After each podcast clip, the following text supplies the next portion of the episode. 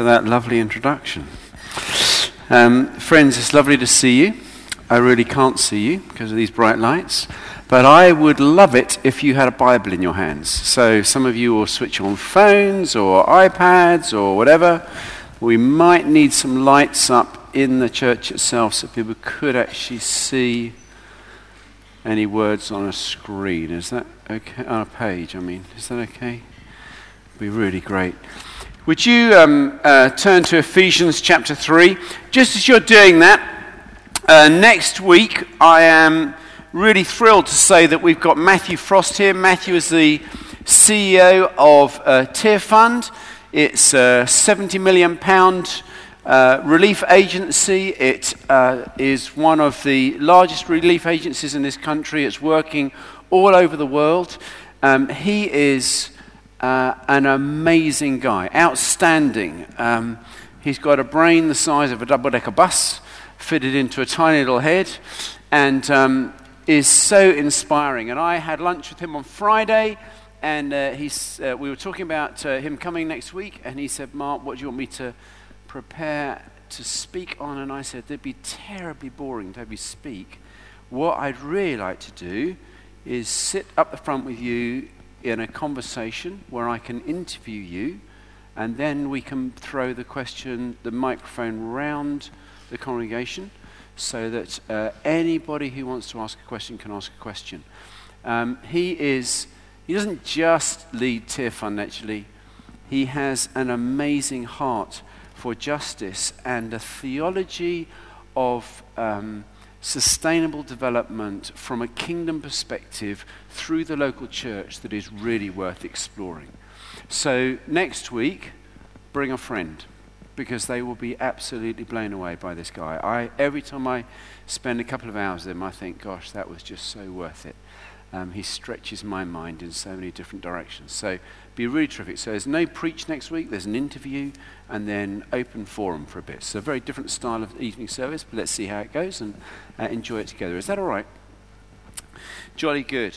Um, okay, um, I- am really pleased to be able to uh, be part of this little series. As you know, uh, some of you remember, we're doing a little series on um, prayer and. Um, uh, uh, uh, Richard uh, Thomas has put this series together, and, and we've heard from uh, Richard and Chris um, here uh, in the evening, and they let me do this last one as we uh, bring this prayer, little prayer series into land, but also as we launch, and you can see it in the uh, notice sheet. Don't go without a notice sheet today. There are so many important notices in that notice sheet, not least of which is the date of Vision Night, 4th of February. Really want everybody to be there. Please put that in your diary, make it a priority. Um, got some really exciting news for us as a church for this year of what we think, believe God is calling us to, and have got approval to do through the bishops uh, in the area. So I'm not going to say anything till uh, that night. And if you don't come that night, you'll miss it. So come that night and hear what we're going to be doing. But it's very exciting. Um, uh, but before um, uh, we go there, let me just ask you a question. when you pray, how many people, I'm going to ask you to raise a hand, find your mind wanders? Okay. So Thank you, David. I thought I was going to have to pick you out then. So it's probably true, isn't it? Most of us, when we start praying, when we start praying, isn't it funny? We think of all those other things that we weren't thinking about before we started praying. Your mind goes in different tangents. I think it's true for all of us. We, we lose some of our ability to focus on what God is calling us to. Now, it's very different if you really have something to pray for. If something has caught you, not just in your mind, not just in what you believe, but catches your heart. And so you pray with an intensity, that means that you're absolutely going to pray. Uh, I've been in that situation. Some of you know the story. I'm not going to bore you with the story again. But I've been in the situation praying over one of my children when we were informed by the senior paediatrician of Great Ormond Street Hospital not to expect him to come back to life. He was on breathing uh, machinery. I tell you that for 10 days, every moment of every breath and every prayer was focused in on something that absolutely tore my heart apart. Now, um, the end of that is that actually um, he's absolutely fine now, and God did an amazing miracle. Now, if you want to know about that, I'm not going to uh, say that again here because uh, I've told people before and I don't want to bore people with it. But um, it does, does make me ask a question. If there is an intensity to our prayer that means that every word, every breath, every moment counts, I wonder if God listens with the equal intensity. I don't know. I don't know. I don't know the answer to that. And some of you now are running through a theological conundrum in your head trying to work that out. And does that work, or does that work, or how would you balance that with the God of grace? And I know, I know, is that conundrum. I, I know, I know, and I, I don't have the, the answer to that. But what I do know is that actually, when there is an intensity to it, something changes not just in the, the, the heart of prayer that you have, but, but something in the, the focus and the, the reality of the answer to that prayer. I wonder that's, whether that's when we maybe see certain things happening in the supernatural. I have something else at the moment that has torn my heart apart, and I can assure you, over the last few days, I've been praying day and night uh, waking up uh, first night, uh, Friday night, when I heard some bad news. I woke up Saturday morning. We did this men's day, but I slept for about an hour. Uh, just been praying through the night for something that was dear to my heart. You know, when you, when you look in the Bible, you see that prayer, the prayers of the people, like Moses, Daniel, David, Paul, they're, they're quite different prayers. They pray with an intensity they pray with a knowledge of something of the, the power of God at work in their lives. They pray, it seems to me, with a single minded focus, as if this might be their only chance. When we were in India, uh, Mark and I were in India in, um, uh, recently, last year. We, we, we uh, were praying for people in ministry. And uh, in Bihar, northern India, there is no health service. There are no counseling systems. There is no social security. There is no nothing. So if the prayer doesn't work, there's no hope. When that is the case, your prayers change. They change because you realize if this doesn't work, there isn't anything else. And so your prayers become all the more intense. Now, I don't know. I don't know whether I'm going to uh, give a firm link from this to that, but it does seem to me there's a significant amount of supernatural works of God that happen in and around those different nations, where there is an intensity to prayer that has a single minded focus that says, if this is the only thing we've got, then it's going to be, it's every breath, every prayer, every moment is going to count. I, I would love to suggest to you that it might be a lesson to us from this.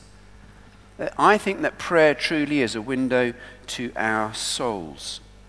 That we pray for what we care for. We pray for what concerns us. And the reverse of that is also true. We don't pray about what we don't really care about. That's a fairly convicting thought, isn't it? We pray about what we really care about, but equally we don't pray about those things that we don't really care about. I think many Christians are paralyzed in their prayer lives. We're paralyzed because we think that perhaps we don't pray often enough, therefore, we're not a person of prayer, so our prayers won't be heard. Um, or who should listen to our prayer, or we, maybe we fear uh, in prayer that we're praying the wrong thing, Maybe we're unsure of what to pray, or maybe we, we just don't think we have enough faith to pray. So we don't enter into uh, prayer. That's why it's really important to look at the Bible. It helps us to look at the records of prayers of the great saints as we listen to Moses crying out to God. As, we, as he cries out, as Nehemiah cries out, as Daniel cry out, as they intercede for the people of God. In, in John 17, as, as we, we're recorded with the prayer of Jesus, as he intercedes on our behalf. An amazing thought that, that Jesus Christ is interceding for you at this very moment, wherever your faith is, whatever you think, whatever you believe. You you personally are on Christ's heart. He, he is interceding to the Heavenly Father for you. Scattered throughout the letters, we have numerous prayers of the Apostle Paul.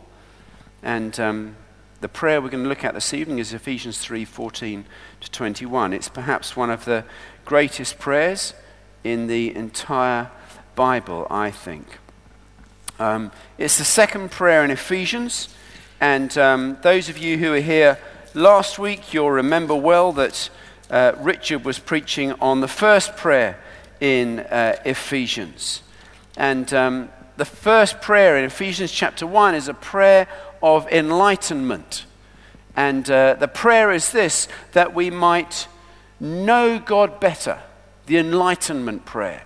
And so Richard reminded us of knowing God, of knowing the hope that we have in God, of knowing the riches that are there for us in God, and of knowing that God has the power to be the answer to our prayers. The beginning of Ephesians is all about if you know this God, this is the God to whom you can trust. This is the God who is the answer to your life's issues. This is the God that you need to know. And then we come to the prayer in Ephesians chapter 3, verse 14. This second prayer is about enablement. May that that you know now be enabled in your life. May it become reality for you. Let me just read this to you. Father, would you bless this word to us as we look at it together this evening and as we allow the words of this text to come alive. When I think of all of this, so Lord, no strong, and may you have the power to understand all God to accomplish infinitely more than we might or then. Okay, I want to just uh, I want you to have the Bible open because I want you to see uh, where we're going with this. I, I think the central verse of this prayer. I think this is so crucial to each of us in our lives. You might not be facing a crisis at the moment. Things might be going along swimmingly. Fantastic. But it won't be true for everybody, and it won't be true for you for all of your life. And if things aren't going swimmingly, friends, you need the power of God. You need to know where you can turn to. You need to know that you can lean into your Heavenly Father in a place in prayer. And the, the core key verse in this is verse 16. It says in verse 16, I pray that from his glorious, unlimited resources, that's what Richard was talking about last week, from his glorious, unlimited resources, he will empower you with inner strength through his spirit. In a sense, Paul is, is praying for one thing and one thing only. He asks God to strengthen those listening by the Holy Spirit, that they can fulfill God's will for them praying for God to strengthen you on the inside with His Spirit, that your life will be lived in such a way that the will of God will become reality in and around you. That you would literally be a walking example, a demonstration, an illustration of the kingdom of God. That actually, when people see your life, they would see something of the God in you that you seek to live your life for and follow. Why do I say that's the central part of this prayer? Look at verses 12 and 13. Because of Christ and our faith in Him, we can now come boldly and confidently into God's presence. So please don't lose heart because of my trials here. I'm suffering for you, so you should feel honored. Paul is is going through a, a, difficult time, he's saying, Look, don't lose heart because you don't see things that are, are, that are going the way in which you feel they should be going. Don't lose heart because things don't seem to be going your way. Don't lose heart because you can't understand or get an answer to a particular issue. Don't lose heart because of an unresolved conflict. Don't lose heart in life, he says. He knows that the only way for people not to lose heart is to know something of God's strength internally, that they will be strengthened for whatever goes on externally. He says, Look, don't lose heart for the external stuff. He says, I pray that you would know such a core of Christ in, in your very being, right through the center of you, that whatever's going on externally, that would be the thing that holds you together. The strength of Christ within you by his Spirit. I think that this prayer, seen in the light of those verses, is something that we every day of our lives.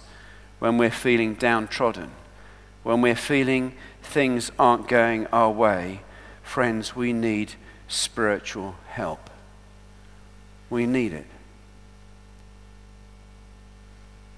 On Friday, I visited someone, I didn't know him, but uh, I heard through a mutual friend that he had uh, a brain tumor. And uh, he now faces the threat of a very, very short life. He's a young man, he's lived, you know, happy life.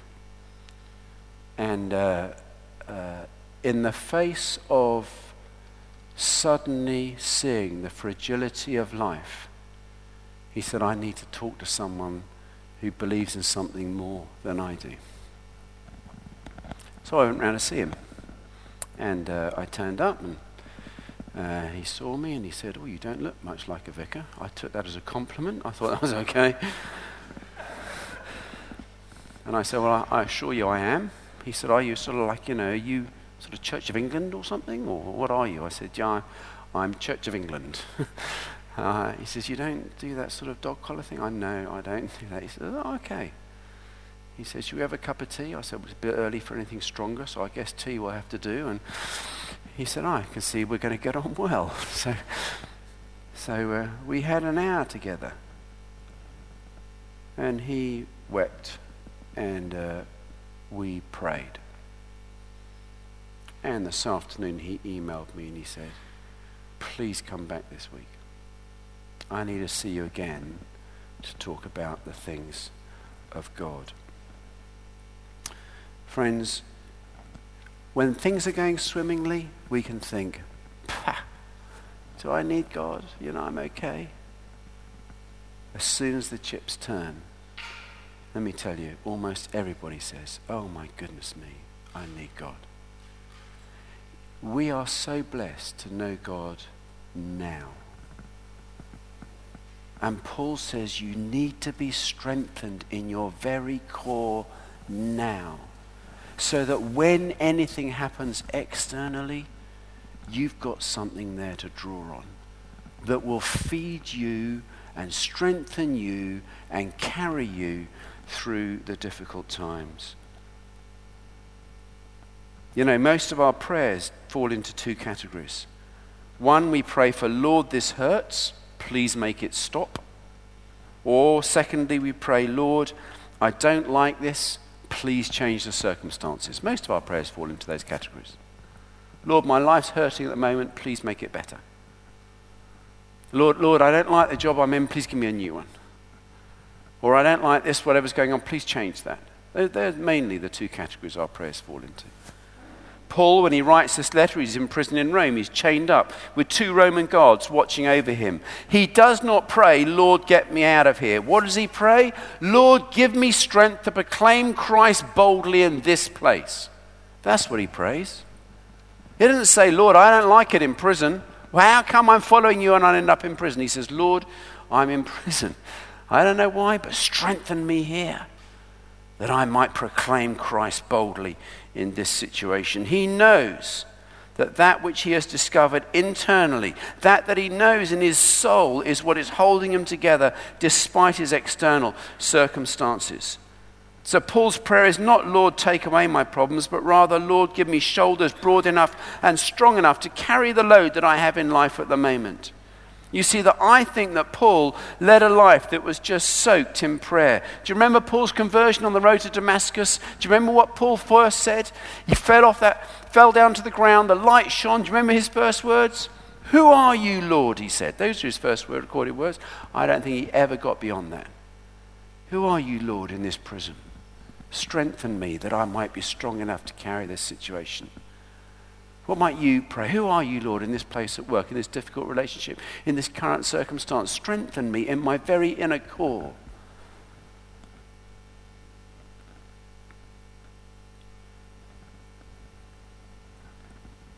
Strengthen me that who you are can come out of me in this situation. And that's the first great result, isn't it? Of us being strengthened in our inner souls. Verse 17 says this then Christ will make his home in your hearts as you trust in him, and your roots will go, grow down into God's love and keep you strong. That's a profound verse that Christ will make his home in your hearts. Friends, if you come to my house, you won't necessarily know where everything is. As much as I try to welcome you, you'll come into my home but you won't necessarily feel at home. I'll try to make you feel at home, but you won't feel at home. You won't feel as though you can just sit down in a chair, put your feet up on another chair, find the TV remote control, and watch anything you want. Because you're in my house. As much as I try to make you feel at home, you won't feel you can do that. You won't think, gosh, there's a nice chocolate cake in the fridge, I'll just go and help myself. You won't feel you can do that because you're in my house. And you'll think, "I'd better ask Mark. Actually, you better ask Lindsay. That's the way it would work. You won't feel you can do that. As much as I try to make you feel at home, because you're actually in my house, and you'll think, I better check with them. You won't feel totally at home. As much as I try to make you feel at home, you won't feel totally at home. You think, oh, well, I better, you know, better just, I better just do that. But when I'm in my house, I can watch what I want.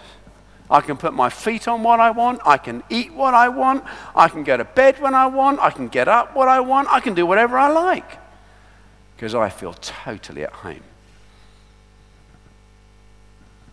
That's Paul's prayer that Christ would feel that in your life. Then Christ will make his home in your hearts. Christ truly at home in other words, it's almost natural for Christ to be there. He owns your heart. You've given it totally and completely over to Him. You've said, This is your heart, Lord, not mine. I'll check with you. You're the one. Because when you're truly at home in my heart and I'm strengthened in my inner core by your Spirit, whatever goes on externally, I can stand strong because I stand strong in you, my Lord and Savior, Jesus Christ. It's His home. He's not just with me, He's in me. He's not just a visitor, He's at home in my heart. But it doesn't stop there.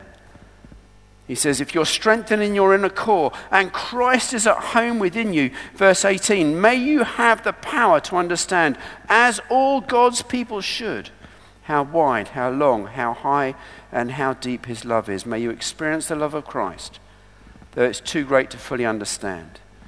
Then you'll be made complete with all the fullness of life and power that comes from God. The first result of being strengthened in our inner souls is that Christ has a home in our hearts. He owns the place, it belongs to Him.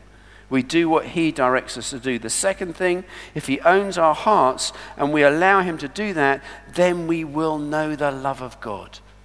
We'll know a love that surpasses all knowledge. We'll know a love that is so deep rooted, so foundational, so anchored in our souls that it will change everything about us and everything that we do. What does it say of his love? It says it's wide and long and high and deep. God so loved the world, John 3:16. That's how wide it is. God so loved the world that he included everybody and that includes you and me. Every single person is included in his love. We'll know his love. It's wide enough to include you. It's long enough to last for eternity. it's deep enough to reach down to the deepest depths you've ever been to and pick you up. And it's high enough to lift you up ultimately to take you to heaven.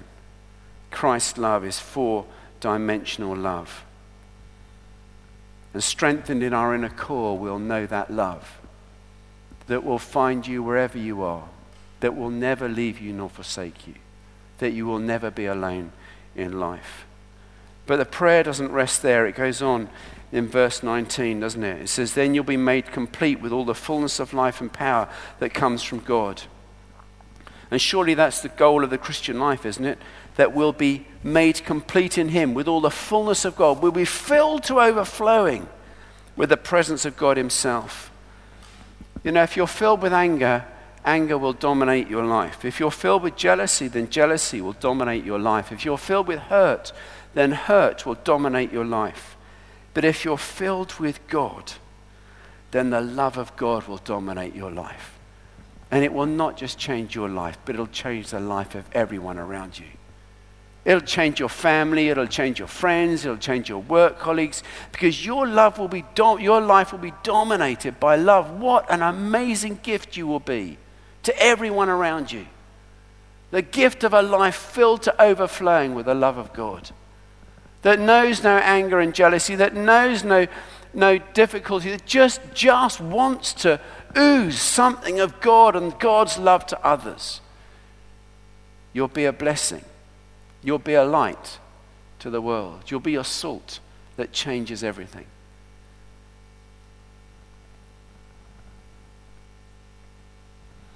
We know we will know something deeper, richer, and more meaningful that you can't get from anywhere or anything else when we're filled with the love of God. And when we are, we're transformed. It says this in Romans 12, doesn't it? And so, dear brothers and sisters, I plead with you to give your bodies to God because of all He's done for you.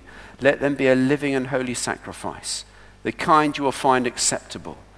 This is truly the way to worship Him. Don't copy the behavior and customs of this world, but let God transform you into a new person by changing the way you think, then you will know what God's will is his good, pleasing, and perfect will.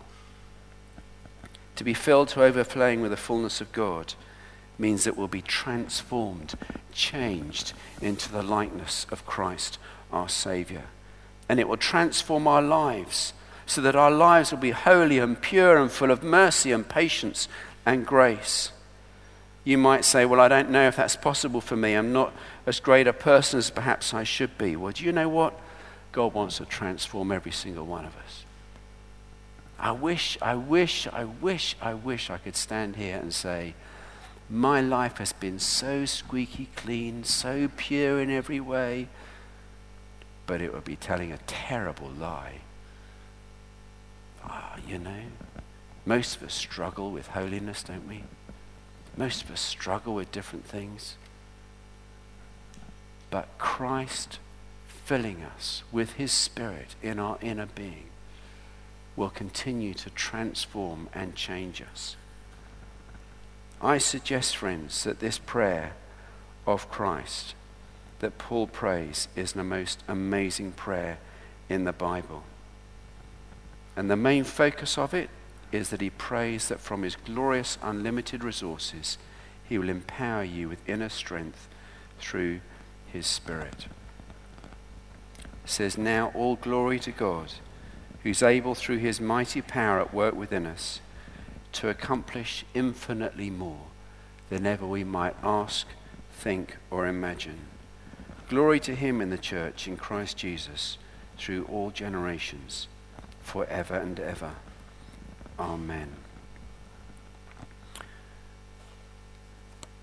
If you, if you don't yet know the inner strength of the Spirit in your life and the transforming work and power of Jesus Christ now, I want to urge you even tonight to say yes.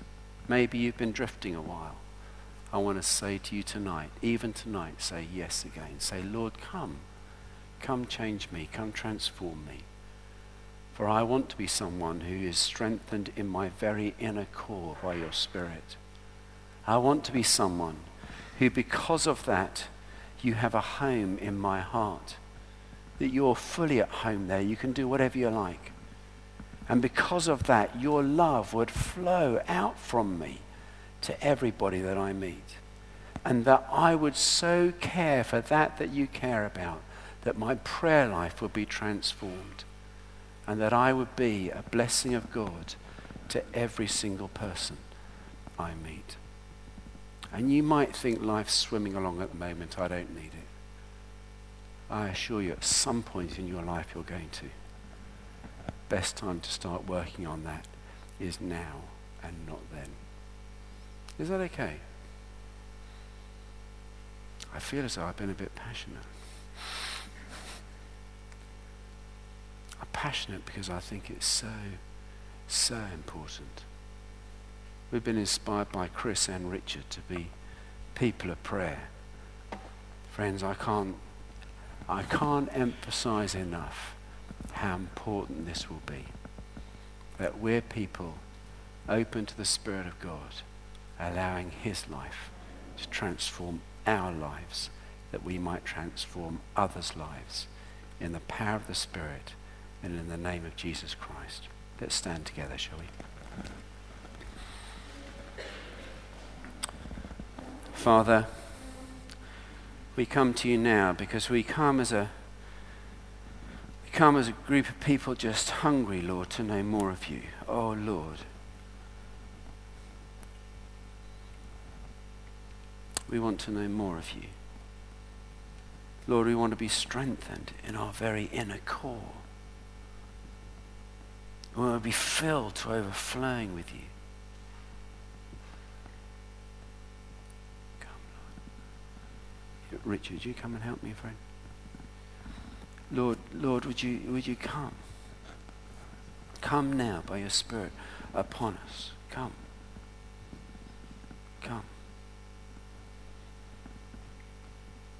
Maybe you've been drifting a while. Maybe you've thought that everything's just okay.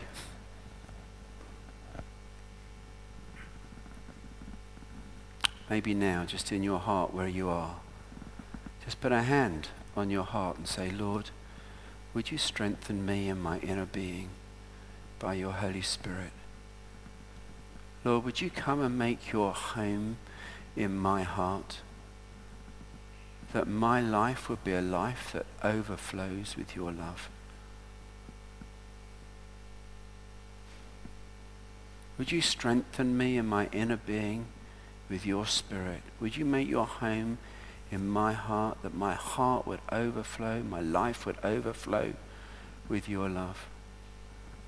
And that from the very fullness of God within me, others might meet Christ that I have within me.